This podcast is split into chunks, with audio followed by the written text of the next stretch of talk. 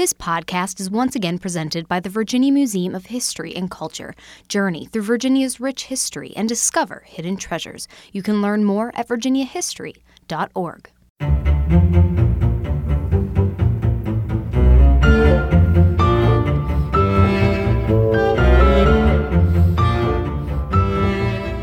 Hello and welcome to the How We Got Here podcast.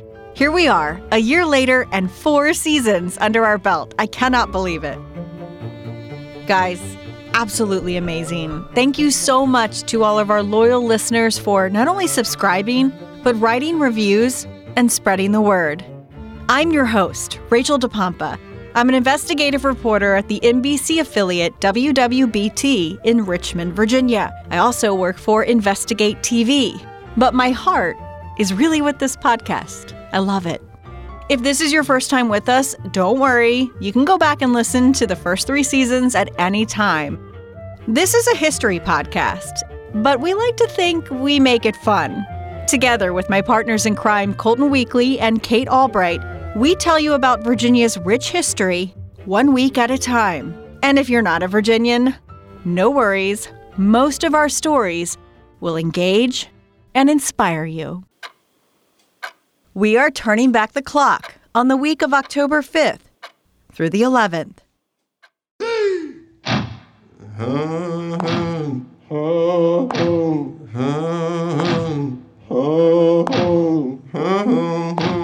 Throughout the history of slavery, enslaved people wanted their freedom. That's a very natural impulse and, and indeed a universal one. Freedom is something that many of us take for granted. The path to liberty and freedom for enslaved people winds through centuries in North America, full of horrors that were once commonplace, though today they are difficult to comprehend. As much as the white men in power worked to degrade the black men, women, and children they saw as property, what many feared most was a revolt. Enslaved people using their far greater numbers to their advantage to rid themselves of chains once and for all. The ugly history of slavery in Virginia is still being reconciled today. Those who fought for freedom and failed now getting the recognition they rightfully deserve. And that brings us to October 10th, 1800 a man named Gabriel is put to death at the Richmond gallows for an uprising that included a plan to kidnap Virginia's governor and hold him hostage until enslaved people were granted their freedom. And for this story, we went back to our sponsors at the Virginia Museum of History and Culture and the wonderful Dr. Karen Sherry. She's been with us through all four seasons now, and she's been willing to talk to us about the history around us the good and the bad. I'm happy to participate whenever I, I feel I have enough expertise to do so. it's a great partnership. I mean, we're so happy to be involved with the podcast. So glad it's enjoying such success, and you guys just keep booking more and more seasons. There's more history to tell. never, never a shortage of that. Yeah. Many of you may know Gabriel by a different name, Gabriel Prosser. But as we begin to better understand and come to terms with slavery, something that should have really happened long before now, most historians have dropped Prosser because that was the name of the Henrico County family who owned Gabriel. I think in probably the past 10, 15 years, there's been a movement to not assign the last names of the slaveholders to enslaved people. Before we get to Gabriel's rebellion, sometimes called Gabriel's conspiracy, we asked Dr. Sherry what was known of Gabriel before his planned revolt immortalized his name in Virginia history. What we do know about him, and, and, this is one of those maybe kind of poetic historical coincidences, he was born in 1776. the year of the Declaration of Independence that declared we take these truths to be self evident that all men are created equal. He was held by the Prosser family. It's a very prominent, wealthy family in Henrico County. They had one of the largest slaveholding plantations in, in the county. They were like third or fourth largest slaveholders. Their plantation raised tobacco and wheat, Although Gabriel was trained as a blacksmith, that's a craft that he may have learned from his father, but that gave him a skill, a very valuable skill. So Gabriel would not have been working out in the fields of the plantation. Instead, he was hired out to do blacksmith work. That was a common system of hiring out enslaved labor to other people who needed laborers. So the Prossers might have sent Gabriel to a neighboring plantation, to a shop in Richmond or something, and the Prosser family would have collected essentially the wages or the value of Gabriel's labor. Not only was Gabriel valuable for his skills as a blacksmith, he had other skills that set him apart from many other enslaved people in the late 1700s. Gabriel could read and write. Literacy would later become illegal for enslaved people. It was usually fairly rare for enslaved people to be literate. Gabriel was remarkable for that as well. His stature at the time is well documented.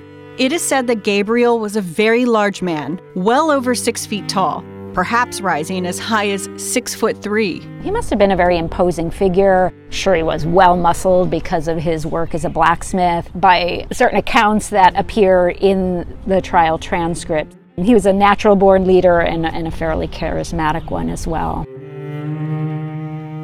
Gabriel was around 24 years old when his plan started to take shape. Plotting for it probably started in the spring of 1800, around April or so. There were some very soft initial whisperings. A slave revolt was in the works. And during that time, Gabriel two of his brothers, who were also held by the Prosser family, and other enslaved people whom they knew and came in contact with. They were meeting usually secretly or during slave burials or other get togethers that often happened on Sundays. And they were planning a armed revolt to kill white people and basically bring an end to slavery. Gabriel and his brothers worked to recruit as many men as they could, both free and enslaved, from all around Central Virginia.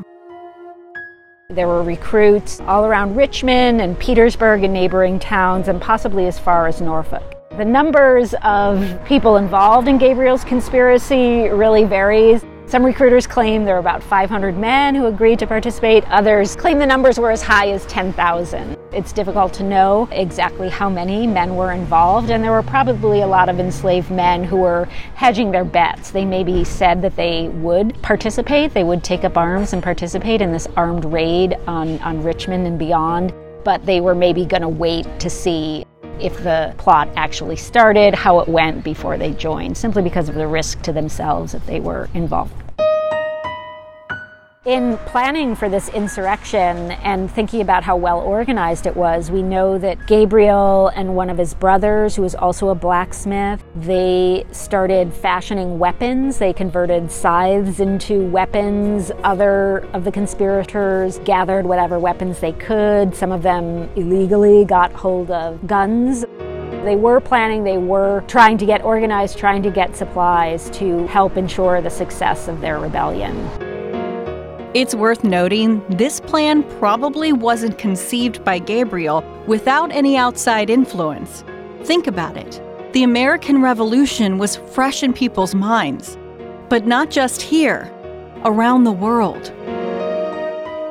Public discourse was full of conversations and debates over the nature of liberty, about who should have it, about what it meant. It was happening internationally, and we see that in revolutions that were inspired by the American Revolution. We see in the French Revolution, which began in 1789, and the Haitian Revolution, which began in 1791. And indeed, Gabriel's conspiracy was also taking inspiration from those revolutions. It suggests that enslaved people had a certain amount of geopolitical knowledge about international affairs. In 1800, the Haitian Revolution was still going on, and that was a revolution that began as a slave insurrection. And when the revolution ended in 1804, it was a very bloody revolution, but when it ended, it established Haiti as an independent black republic, the first one in, in the world. It also constituted the second time in which a Western colony gained its independence from the colonizer. The first time that happened was with the creation of the United States. Gabriel's plan was elaborate and set to take place on August 30th, 1800. What we do believe was planned was that there were going to be several groups, several units of men they were going to march into Richmond. The first group was going to go to the southern part of the city near the James and set fires. Fires which would draw the authorities and draw attention. Efforts to, to put out the fires to the southern part of the city.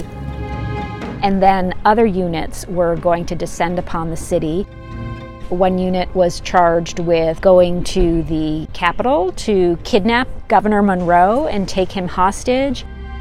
Also, to break into arsenals and gather as many weapons as they could. But that's not all they had in mind. And this next part is why this revolt prompted so many of the enslaved people involved to be put to death all along the way, when these units encountered white families, they were planning to kill them. The plan was really to wreak havoc, gain control of the city, and then spread outwards. Once the plan reached that point, Gabriel hoped enslaved people around the state would see his success and begin uprisings of their own. The day had arrived. Months of planning and preparation were on the line. The possibility of freedom on the horizon. And then Mother Nature played a part. On August 30th of 1800, there were terrible storms around the Richmond area. It washed out some roads, it made crossing various creeks and other waterways impossible. So the plan was to delay the insurrection by a day. Not only had Mother Nature gotten involved on August 30th, but Gabriel was betrayed. This is a conspiracy that was foiled and it was foiled in part because two enslaved men who had agreed to participate, they, they changed their mind and revealed the plot to their slaveholder on the day of the planned insurrection. They were two enslaved men named Pharaoh and Tom, and they were held by the Shepherd family. And for whatever reason, maybe they, they got scared since the 17th century, there had been rules on Virginia's books prohibiting slave insurrections, and so they knew if they were caught, they, they very likely faced a death sentence. So, you know, maybe that prospect scared them into revealing the plot. Maybe they also thought that they could curry favor by exposing this plot to the authorities. And so they told their slaveholder, Mosby Shepard, who reported the conspiracy to the authorities. And that's what led to the activation of the militia and the bringing of guards into Richmond and so forth to put down the plot.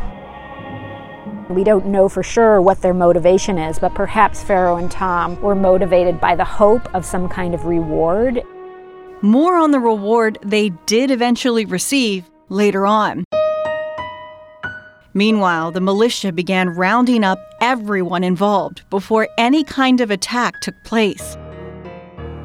But Gabriel had managed to escape. Some 71 men were arrested and held while the search for Gabriel continued. In mid September, with Gabriel still on the run, the trials for those arrested began. As you might imagine, these were no ordinary trials by jury. In these days, any enslaved person who was arrested and taken to court was taken to this special segregated court that was made up of five justices and no jury. So these five justices really determined the fate of the accused man. It should come as no surprise that all of these justices were white. Many of whom were probably also slaveholders, so would not have been sympathetic to uh, slave rebellion. Much of what we know about this plot comes from the trial transcripts within this court, as the dozens of enslaved people learned their fate. And there's one moment in those transcripts from an unnamed defendant making a comparison so powerful, it's hard to ignore and really resonates today. I have nothing more to offer than what General Washington would have had to offer had he been taken by the British and put to trial. I have adventured my life in endeavoring to obtain the liberty of my countrymen and am a willing sacrifice in their cause. So, this is a man who's likening himself to the rebellious acts of George Washington and, and John Adams and the other patriots who fought in the American Revolution, which was considered treason by the British. Just like Americans fought for their freedom from the British, these were Americans fighting for their freedom. Though it remained a mystery to authorities around Richmond at the time, we now know where Gabriel went as his co conspirators were on trial. We do know that he boarded a schooner called the Mary, which took him to Norfolk, and he was kind of hiding out in Norfolk. On September 23rd, another betrayal. Some say an enslaved crew member aboard the ship turned Gabriel into authorities, though questions remain if any of the crew, including the ship's white captain, were part of the conspiracy to begin with. The authorities did indeed question the white ship captain, although nothing ever came of that. They didn't end up prosecuting him for his involvement, whether witting or unwitting, in Gabriel's escape. Nevertheless, Gabriel was brought back to Richmond for his trial, where he came face to face with the man he planned to kidnap, Virginia Governor and future U.S. President James Monroe. James Monroe interviewed him directly, and in his report, Monroe said, From what Gabriel said to me, he seemed to have made up his mind to die and to have resolved to say but little on the subject of the conspiracy after the plot was foiled and the court cases began, Monroe, he does play an interesting role, certainly as, as, governor of a large and for white people very terrifying conspiracy that got exposed. And there was already great paranoia about slave violence, anti white violence, and, and slave insurrection. And this just fueled those kinds of fears.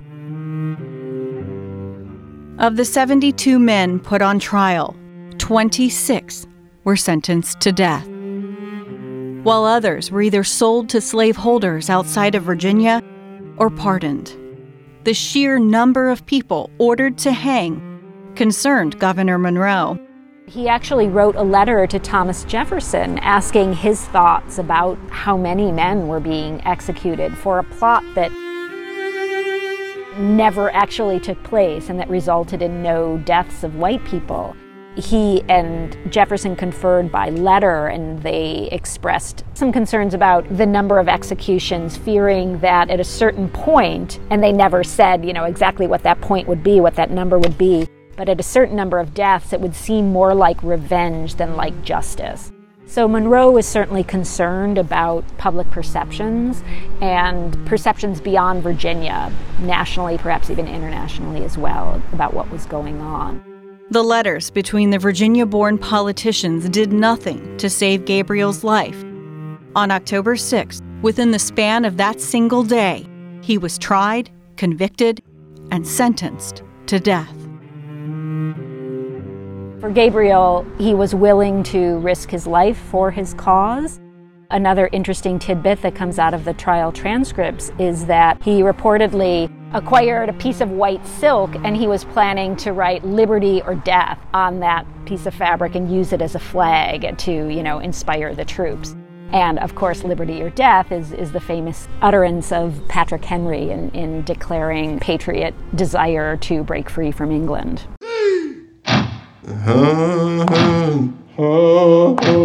Gabriel. Denied freedom in a country that had won its freedom through war in the same year of his birth, 1776 planned to utilize one of the most famous phrases in American history in his own battle to escape from beneath those seeking to exploit him. But on October 10, 1800, Gabriel was brought to the Richmond gallows and hanged. The area where it happened is modern day East Broad Street, where Interstate 95 passes below a historical marker on the bridge, often going unnoticed. His death was due to those who betrayed him Pharaoh and Tom. We told you they eventually received a reward for alerting their slaveholder of Gabriel's plot. It just so happened to be the very thing that Gabriel was seeking for enslaved people across the state. After the executions of Gabriel and other conspirators, the General Assembly issued Pharaoh and Tom their freedom. If that was part of their motivation, it paid off for them. They did get their freedom. Once news of Gabriel's plan spread, it was covered by the press all around the young nation, most notably here in Virginia. I think a typical example was a September article in the Virginia Herald, which is a Fredericksburg newspaper. The newspaper writer said, In a word, if we will keep a ferocious monster in our country, and that's his reference to Gabriel, calling him a ferocious monster. If we will keep a ferocious monster in our country, we must keep him in chains. That was kind of the attitude that these men were, were bloodthirsty monsters, they were out for violence, they needed to be enslaved and kept in bondage.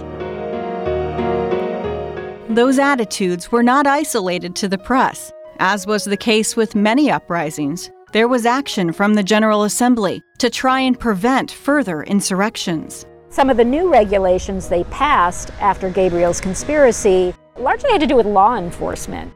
They empowered local magistrates to send out slave patrols. They created a new public guard for the capital to guard not just the governor, but also any arsenal of weapons that were stored at the capital.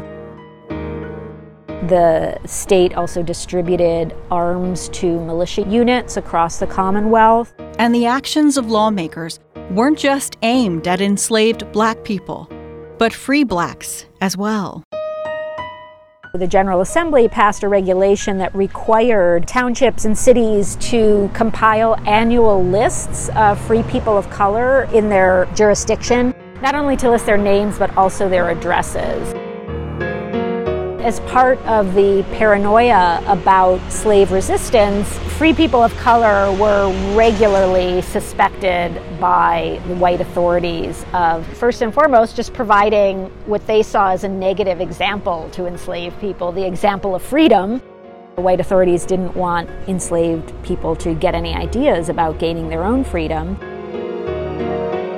Also, authorities were regularly worried about free people providing assistance to enslaved people and helping to, you know, plot insurrections and other forms of resistance.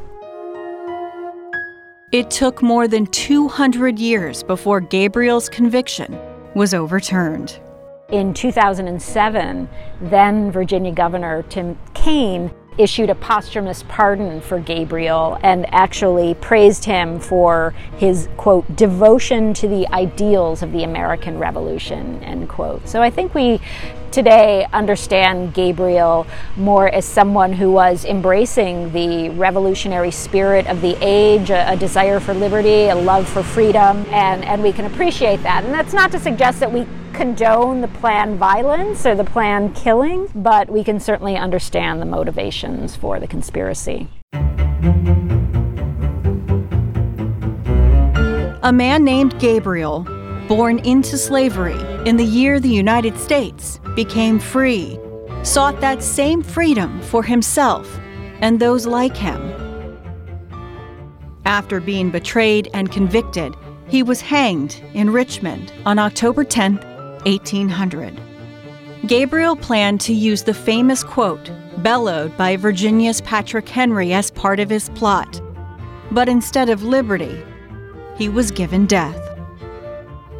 Liberty for enslaved people like Gabriel wouldn't come for another 65 years. This podcast is sponsored by the Library of Virginia, where collections of more than 129 million items tell the stories of Virginians to nearly 4 million people yearly. Find Virginia history at lva.virginia.gov.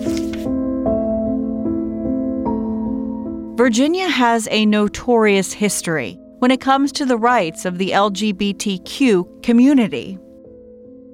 In 1610, the colony adopted the sodomy laws of England, making sex between two men a capital crime punishable by death.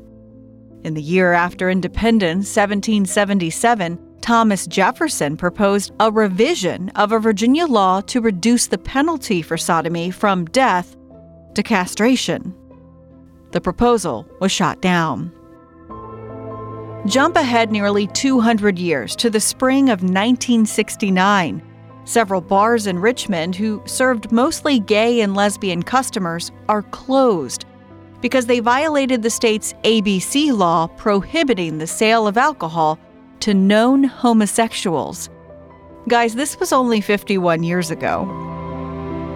The U.S. Supreme Court deemed these kind of laws unconstitutional in 1993, but those laws were still on the books in Virginia for another 20 years.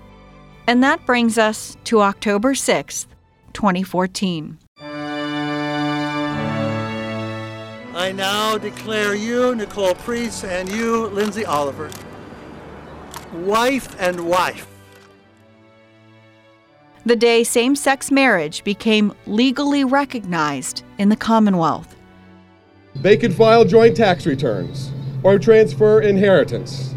Simply put, this ruling allows all Virginians to be full members of our society with all the rights and responsibilities that come with marriage. Just overwhelmed with excitement. Our family is just as valid as every family. Um, it's, it's about love. But the path towards this legal recognition in Virginia was never easy.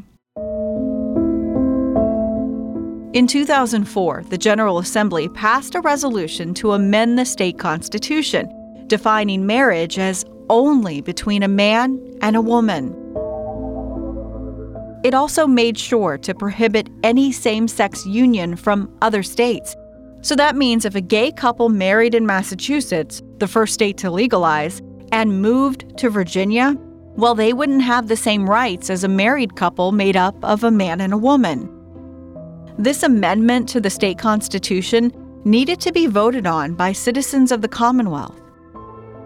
And on November 7, 2006, 57% of voters voted in favor, creating one of the most restrictive state constitutional amendments on same sex marriage.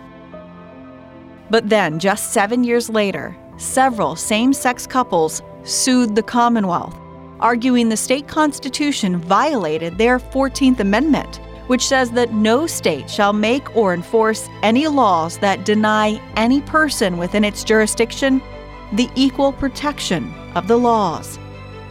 One of those couples was from Chesterfield County. The next year, after an incredibly close election and recount, Democrat Mark Herring was sworn in as Virginia's Attorney General in January. And after two weeks on the job, the state's highest attorney ruled Virginia's marriage amendment unconstitutional. And not only that, he said he would not defend the ban in court and would actually side with the plaintiffs to fight it. The lawsuit's first hurdle was federal court in Norfolk. It got postponed because of a snowstorm. Both sides arrived to court six days later to make their case. The plaintiffs stuck to that 14th Amendment argument, while the defense countered that marriage is a traditional institution that celebrates the diversity of the sexes. On February 13, 2014, yes, the day before Valentine's Day, Judge Wright Allen released what became a landmark opinion, striking down the state's marriage laws. Same sex couples weren't celebrating just yet. An appeal meant the ruling was on hold until a three judge panel in Richmond's federal court could decide. At the end of July that year, in a two to one vote, the judges in Virginia's capital agreed with the lower court's ruling that Virginia's marriage ban was unconstitutional. Attorney General Mark Herring then asked the U.S. Supreme Court to hear the case, so no further legal challenges could hinder same sex couples in Virginia. In August, a cliffhanger. People invested were holding their breath. The Supreme Court intervened, blocking the marriages in Virginia for the time being. Here's why the justices had to decide whether to take the case. If they did, these unions would have to wait months until their final decision. If they didn't take it, the marriages would be recognized immediately. This is a huge moment.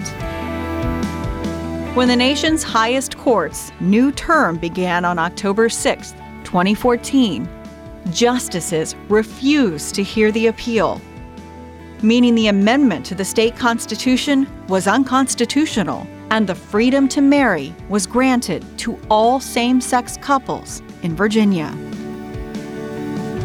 The rights and privileges of marriage, which are guaranteed to us by the United States Constitution, are now available to all loving, committed couples in Virginia. The Chesterfield couple, whose suit helped get this underway, speechless now that we are legally married, um, there aren't words to describe how that feels. The first same sex couple to get married in Richmond didn't wait long. They tied the knot just a day later.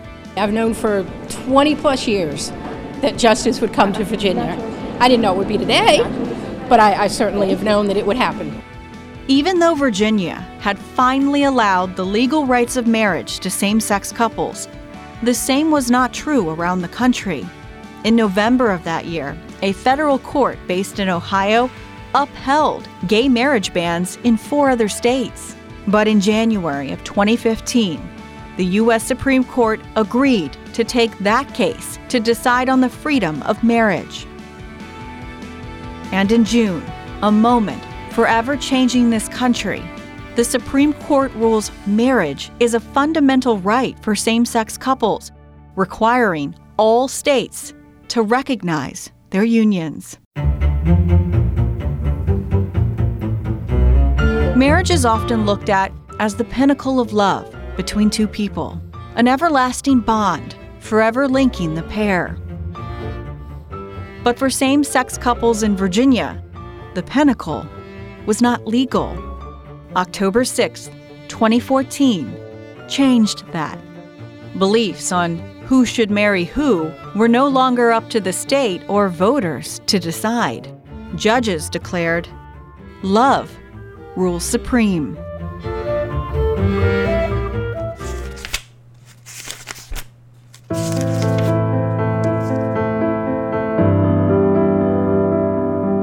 Then they did everything by the book that they should have done.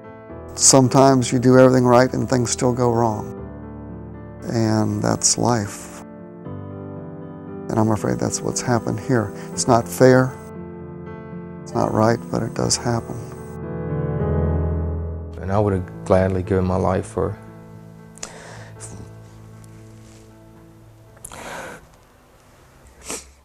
for any of them. October 8th, 2001. The divers tried to save each other, but the dawn revealed what everybody knew it was too late. Bodies were pulled from the mangrove swamp and laid on the dock. Best of friends had to identify the dead.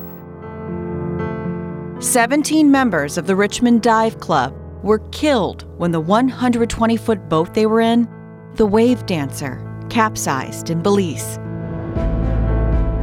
The wrath of a Category 4 hurricane named Iris, bringing 140 mile per hour winds, relentless rain, and a storm surge about 15 feet high, an unforgiving wall of water.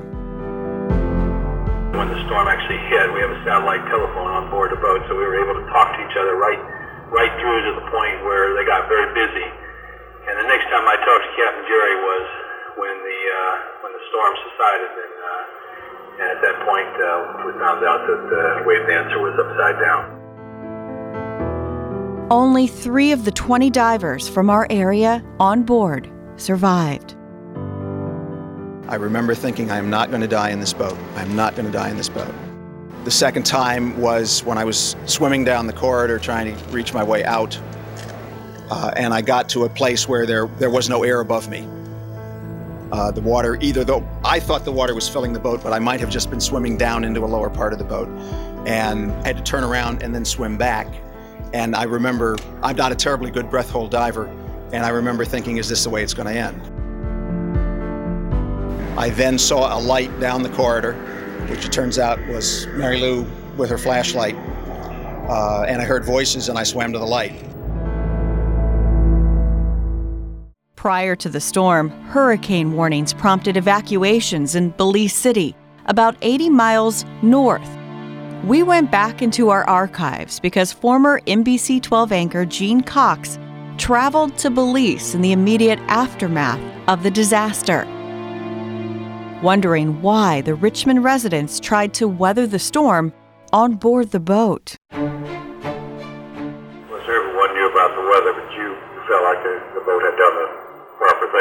Upstream and being in what you thought was a safe harbor. I went to bed completely confident that the boat would be 100% safe. I recognized Hurricane Hole as the only safe anchorage between uh, the Rio Dulce River and Guatemala and the Yucatan Peninsula. And many vessels, including ours, have ridden out storms in that area in the past very successfully. At the time, one local official even tried to say that the passengers and crew didn't want to get off the boat. People were very, very um, party mood and um, not aware of what the hurricane was like. And they just refused to go up into the village. But that was proved to be false. Those I spoke with from both boats denied that report. They say they were not partying, that diving is such a rigorous activity it would be foolish to get drunk before diving.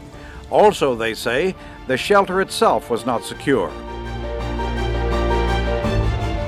Attempts to explain the loss of life spawned all sorts of theories.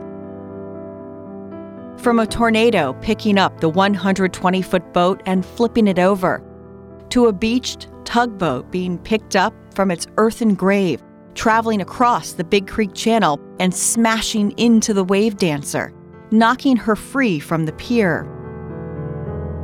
Neither turned out to be true. Months later, an investigation revealed that the wave dancer wasn't properly tied to the pier. The boat was one of the last to arrive in what was supposed to be a safe haven, and part of the front of the wave dancer was jutting out from the edge of the concrete defenses. And when the wind and waves continued to get worse, the investigation found the wave dancer was tied too tight to the pier. The storm surge violently lifted the boat, and without enough give in the ropes, they snapped, sending the wave dancer along the deadly wave that would flip it over in the water, killing 20 of the 28 people on board 17 Americans and three crew members. I met the survivors as they were preparing to leave Belize. They were still in shock. We swam into what had been the corridor. Uh, I went one way, he went the other way. I wound up in a blind alley in another cabin that was completely filled with water. Turned around, went back, uh, got to where there was some air above me, and got my head above water, saw a light, swam for the light, and found the light was coming through the window that we had just been unsuccessful taping. Uh, the other passenger had kicked out the window, and he was on the outside shouting my name. I did a surface dive, went out through the window, and a bunch of hands pulled me up into a lifeboat on the outside. I was the last one out. It Happened incredibly quickly. And the three of us have talked about this. We don't know why we were able to survive, except that Rick Patterson, um, with a superhuman force, was able to kick through the window of the emergency exit door, which wouldn't open probably because of pressure.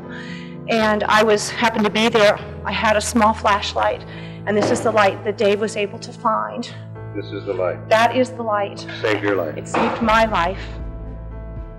A report from the National Oceanic Atmospheric Administration, you know it as NOAA, cited a newspaper in Belize when talking about Hurricane Iris, saying, quote, Iris showed no mercy and proceeded to smash to smithereens everything in her path. Because of the death and destruction left behind, the name Iris was retired for hurricanes, never to be used again. Other members of the Richmond Dive Club, forced to come to terms with the fact that their friends wouldn't be coming home. These are very true friends to all of us in the club. And the ones that have passed away will be deeply, deeply missed. They love diving, we love diving, and they were really doing what they love to do in life. I mean, they, they were at their happiest when they were diving. I mean, we have our bad days, you know, diving, and our great days, but they were doing what they loved to do, and nothing would ever keep them from that. October 8th, 2001. A group of Virginians traveled to Belize for a week long getaway to dive and get up close and personal with the beauty down below.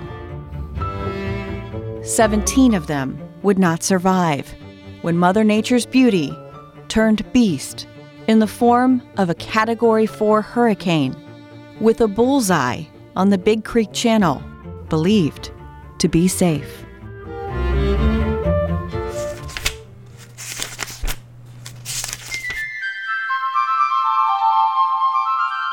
Virginia was home to so many important politicians during the American Revolution that it's inevitable for some to be overlooked. Anyone you ask will be able to come up with Washington and Jefferson, their homes at Mount Vernon and Monticello.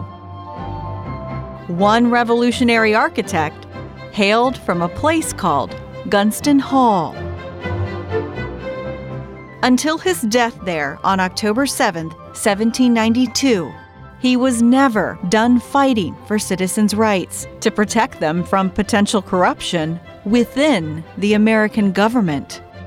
If we were to stop just about anybody on the street and ask that person, what is important to you about this country? What are the values that you associate with being American? We can trace just about anything someone says back to the ideas that George Mason wrote down in the Virginia Declaration of Rights. For me, George Mason's ideas are the bedrock of what we believe it means to be American. George Mason's legacy extends to today. But before we get into his story, we have to tell you about our guest. I'm Rebecca Martin. I'm the Director of Education and Guest Experiences at George Mason's Gunston Hall. Rebecca has worked there for five years. She's in charge of everything that has to do with learning about Mason's life for Gunston Hall visitors. We want people to understand who was this guy? What made it possible for him to think the important thoughts that he did and to make the pretty phenomenal contributions that he did to our country? And what are the contradictions that are inherent in his life and in his legacy? Before her work at Mason's plantation along the Potomac in Northern Virginia, the native of the Midwest got to spend a decade up close and personal with documents that have influenced our country for more than two centuries. And then I went to the National Archives for 10 years, where I was with the Declaration of Independence, the Constitution, and the Bill of Rights, among other super important documents where now I'm at the home of one of the people who helped contribute to the Declaration of Independence, the Constitution, and the Bill of Rights. So you were around the Constitution, the actual Constitution, the actual document. Every day. Pretty special, right? It was amazing. There's nothing like being able to stand in front of the original signed Constitution of the United States all by oneself and spend as much time as a person wants just looking at that document it's one of those things that it doesn't matter how many times I look at those documents, I still get chills when I look at them. I, I don't ever take it for granted. I've never, they've never become blase to me or just sort of those documents. And she says part of the original U.S. Constitution is very indicative of George Mason's work. One of the pieces of the Constitution that I think people most often overlook that I find really, really meaningful is on the very last page, pretty close to the signatures. There's a word that's in pretty big letters. The document was written by a man named Jacob Shallus, and he wrote it in pretty much the same size handwriting throughout, but you're probably familiar with We the People being extra big. And then the words Article 1 and Article 2, those are also pretty big. And then there's one other word that's oversized compared to everything else, and that's the word done. Every time I look at that, I just think about how much went into creating this document, how much people gave up to be able to spend more than three months in Philadelphia working on it, how many arguments went into it, how much people poured their hearts and souls into it. And they certainly didn't think it was perfect in the end. There's ample documentation that they felt there was much that needed to be done still. And George Mason is, of course, one of the people who most advocated for improving the Constitution, even after it was completely written. But still, that word, done, you can just feel in the way that it's oversized how much relief there was that they finished this project. And for me, it's so symbolic of the effort that went into creating our founding document and the effort that went into creating our country done. Sometimes we feel that way after we finish a very long episode of How We Got Here. Oh, one of Colton's bad jokes, not mine. But that's a far cry from, you know, writing a document dealing with the rights of people living within a brand new country and government. Anyway, George Mason was vital in the process of shaping this country to allow it to eventually flourish. He was, and that's part of the story that's so interesting. Someone has actually gone through and counted up how many times each delegate or deputy to the Constitutional Convention spoke, which is kind of a crazy thing to do to count who spoke how many times. But George Mason was the fifth most frequent speaker at the Constitutional Convention. And there are some pretty lengthy speeches he gave. He was somebody who spoke a lot and he spoke in a way that people really listened to and respected. As vital as this outspoken Virginia politician was, get this he refused to put his name on the new Constitution. You know, the document he'd labored over with a bunch of other people for months and months and months. He refused to sign the document. He went off instead to the tavern, a rooming house where he was staying, and he wrote this document. He took a draft of the Constitution that had been printed and he flipped it over. And on the back of that draft Constitution, wrote out a document he called his objections. The very first one is that there is no Declaration of Rights. He believed passionately in protecting individuals from government corruption. He was convinced that that government and people who were in government tended towards corruption and that we needed to be protecting the rights of individuals in the face of this potential corruption. There were lots of other things in his objections too, but that's the very first thing that he put in his document. And so he took a stand and said, I'm not going to sign this document, the Constitution of the United States, that I've just spent more than three months helping craft, because it's not what it should be yet. It was a really brave thing to do, maybe foolhardy. It cost him friendships and was something that was not a popular move. In September of 1787, while other lawmakers gathered to sign the U.S. Constitution, George Mason just went home. He started trying to convince other people to see things the way that he did. And he went home and he continued to advocate for changing the Constitution. He just didn't think that it was done yet. Never done. There's that word again. He had a variety of avenues available to him. He could try to defeat its ratification. He proposed that we have another constitutional convention many of the other delegates had a response of, oh my gosh, George, we've just spent so much time. We're not ready for months more of debate. So he tried to get elected to the Virginia Ratifying Convention, and he was unsuccessful at being elected from Fairfax County, where he lived. And that was probably in part because George Washington also lived in Fairfax County, and George Washington had been the president of the Constitutional Convention, and people had a great deal of respect for George Washington, and so they had to choose sides. Choose against George Washington? You know, the George Washington? Who goes against George Washington anyway? He never loses. It's GW. Fairfax County sided with Washington in this case.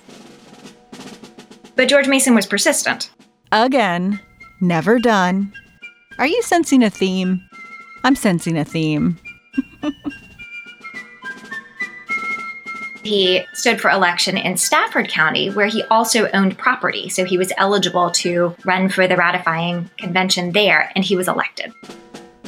So he went to the ratifying convention and was quite an active speaker there. He and Patrick Henry became a pretty dynamic pair, advocating for defeating the Constitution because there were so many things that they thought needed to be fixed.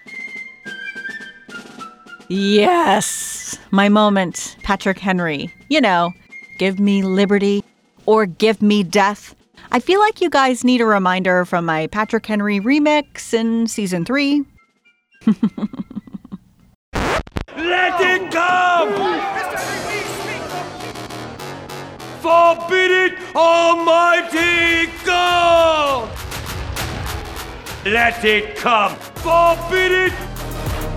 I know not what course others may take, but as for me, forbid it, Almighty God!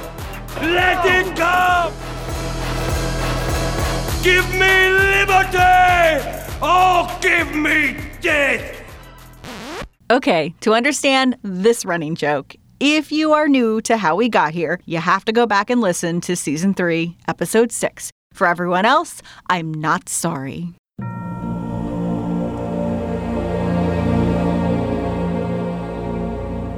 Back to the new U.S. Constitution. One of the more popular opinions among early Americans was Mason's Declaration of Rights that he championed in Virginia.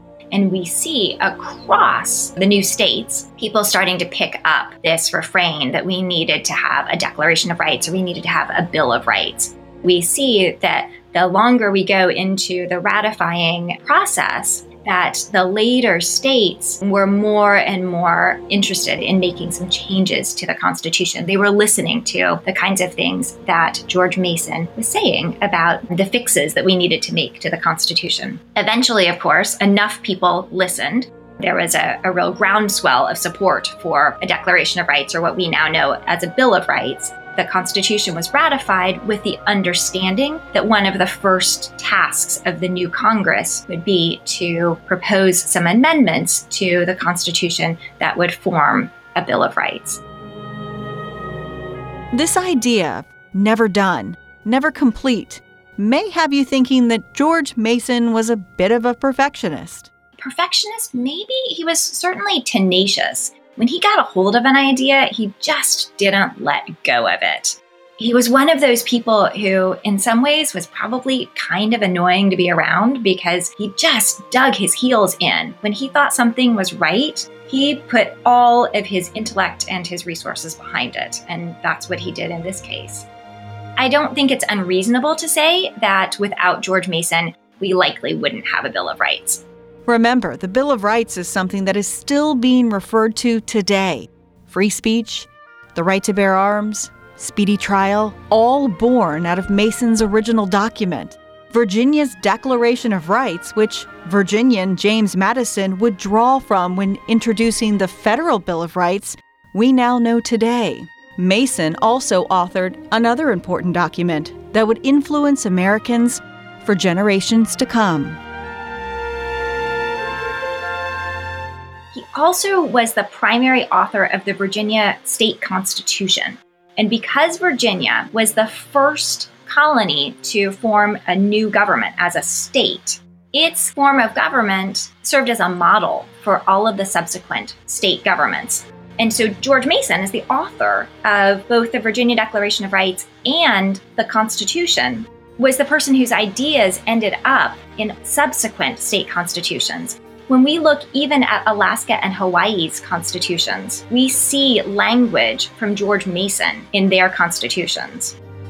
George Mason's ideas end up in the state constitutions of just about every single state in the Union.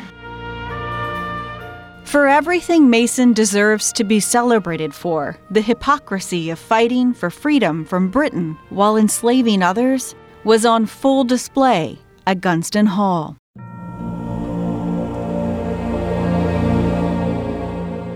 George Mason was not perfect, and he did not live up to his own ideals. The biggest thing is slavery. George Mason said beautiful things about all men being created inherently free and equal, and yet he owned other people. He had the opportunity to free people he owned, and he didn't take it. And so we see in George Mason a kind of microcosm of the conflict that started our country. On the one hand, advocating for and fighting for their own freedom, but denying that freedom to other people. And in fact, George Mason had the leisure time to think about politics and to be involved in politics and the wealth that enabled him to be involved in politics in part because he wasn't paying the people who did the work on his plantation. We see this in several of the revolutionary architects we mentioned at the beginning of this episode. Washington owned slaves at Mount Vernon, Jefferson at Monticello. And they understood that there was a contradiction there. George Mason himself talked about slavery as being an evil and a slow poison he said that he thought that it was going to be a calamity for our country. They understood that they had a real problem, but somehow they didn't have it within themselves to, to deal with it. As society changes in the United States today, we find ourselves taking a second look at these founding fathers like Mason, just now coming to terms with the ugly side of American history. I think he's frustrating because we want him to be the unblemished hero. He left us with documents that are so important to us and such beautiful language, and yet he behaved in some ways that we find inexplicable.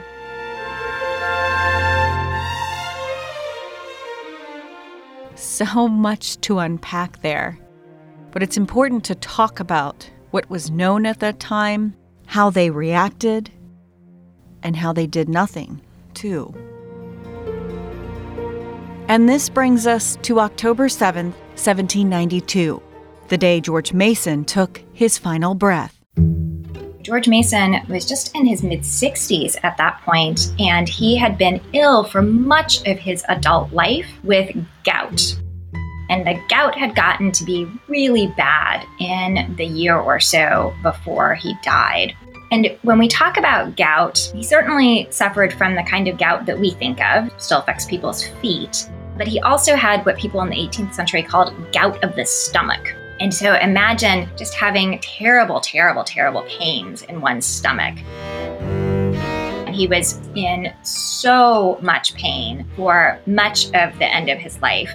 And in the last few months before he died, he had horrible episodes of gout of the stomach, and he also had fevers and he had a cough. So he was just in declining health and was very, very uncomfortable. He talked about it all the time, and it was one of the reasons that he wasn't more active in political life. He, in fact, was offered the opportunity to become a United States Senator within the last couple of years of his life, and he turned down that opportunity. In part because he wasn't really excited about the government. Remember, he still wanted to change the Constitution. But largely, we think because he just didn't feel good. He was in very poor health. Rebecca says one of the most frustrating things about studying George Mason's life is that so few of his own personal writings have survived the harrowing tests of disaster through time. So we have a lot of letters that George Mason wrote to other people, and so those letters were saved in other people's collections of papers. And we have only a few papers that George Mason kept himself. We think the reason that there's so little that remains from George Mason's collection of papers is that there were two fires. His son and his grandson both had house fires, and so we think that George Mason's papers likely burned up in one of those fires. We don't know what happened to them. So we don't have diaries, we don't have letters from other family members talking about what was happening we don't have a lot of detail. We have a teeny tiny bit of information that indicates that in the month before George Mason died, that the whole household had illness, that there were a lot of fevers, that family members and people who were enslaved all were laid low with the fever. And in fact, George Mason says in one of his letters there were so many people who were enslaved, who worked in the house, who were laid low with a fever that he was worried there wouldn't be anyone left to care for everyone else. The whole household was sick. Much like the death of George Washington, which we told you about in season two, even though Mason's body was failing him, that was not the case for his mind. His mind kept going until almost the very end.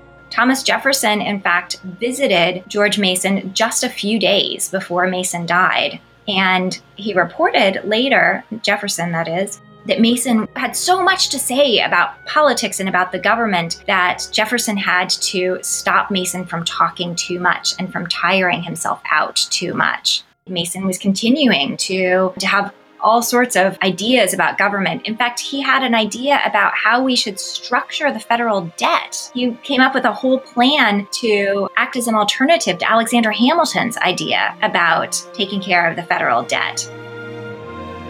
And there was George Mason, right in the thick of things, right until the very end of his life. Never done until October 7th, 1792. The exact details of his death remain unclear, but it's assumed that George Mason died in the bedroom on the ground floor of Gunston Hall. I don't imagine it was a very pleasant death. Throughout his life, George Mason refused to be done politically. But unlike some, he was able to see much of his life's work come to fruition. Just before George Mason died, we got the Bill of Rights. And so within George Mason's lifetime, he was able to see some success in terms of the end of that project that he had been advocating for so strenuously. Now, he still thought that we should have some more amendments to the Constitution. He continued to feel it was not done. Never done he was very pleased that the Bill of Rights was passed. And in some ways, I think he died just as our country was truly getting started. Our Constitution was well established, we had our Bill of Rights. Congress was functioning, and George Washington had set up his cabinet. We had a functioning federal government. And it was just at that transition point that we lost George Mason. October 7th, 1792. A transition point is never the end of a story, but a mere shift in the narrative, a change from the norm. The narrative of the United States during George Mason's time has been through several transition points in the 228 years since his death. And it can be argued we are in the midst of one as a nation right now. Perhaps as George Mason would see it, the work in making a better America never done. This podcast is recorded by WWBT NBC 12 in Richmond, Virginia. To digital director Kate Albright and executive producer Colton Weekly. Nanny, nanny, boo boo, you can't stop me. I got that Patrick Henry masterpiece remix in another episode. okay, I'm done. Thanks, guys. And a special thank you to our guest this week, first timer on our podcast, Rebecca Martin, the Director of Education at George Mason's Gunston Hall, and Dr. Karen Sherry with the Virginia Museum of History and Culture. She's stuck with us now through four seasons. Shout out to the NBC 12 archives this episode. What that really means, everyone, is me and Colton digging through old, obsolete tapes. Yes, tapes. Fun times. Next week on episode two, a monumental day for women. This will be the first time a monument of its type, representing many different centuries of women's contributions to our great Commonwealth, will ever have been put on Capitol grounds of any of the 50 state capitals in the United States of America. Plus, the birth of a woman who would go on to lead a Union spy ring in the heart of the Confederate capital. Most people who had born and raised in Richmond just took slavery as a, a way of life. She had a different perspective on it. And I hope to be on a future episode, maybe season four I can be on. this is season four. What? That's awesome. I'm glad you got renewed.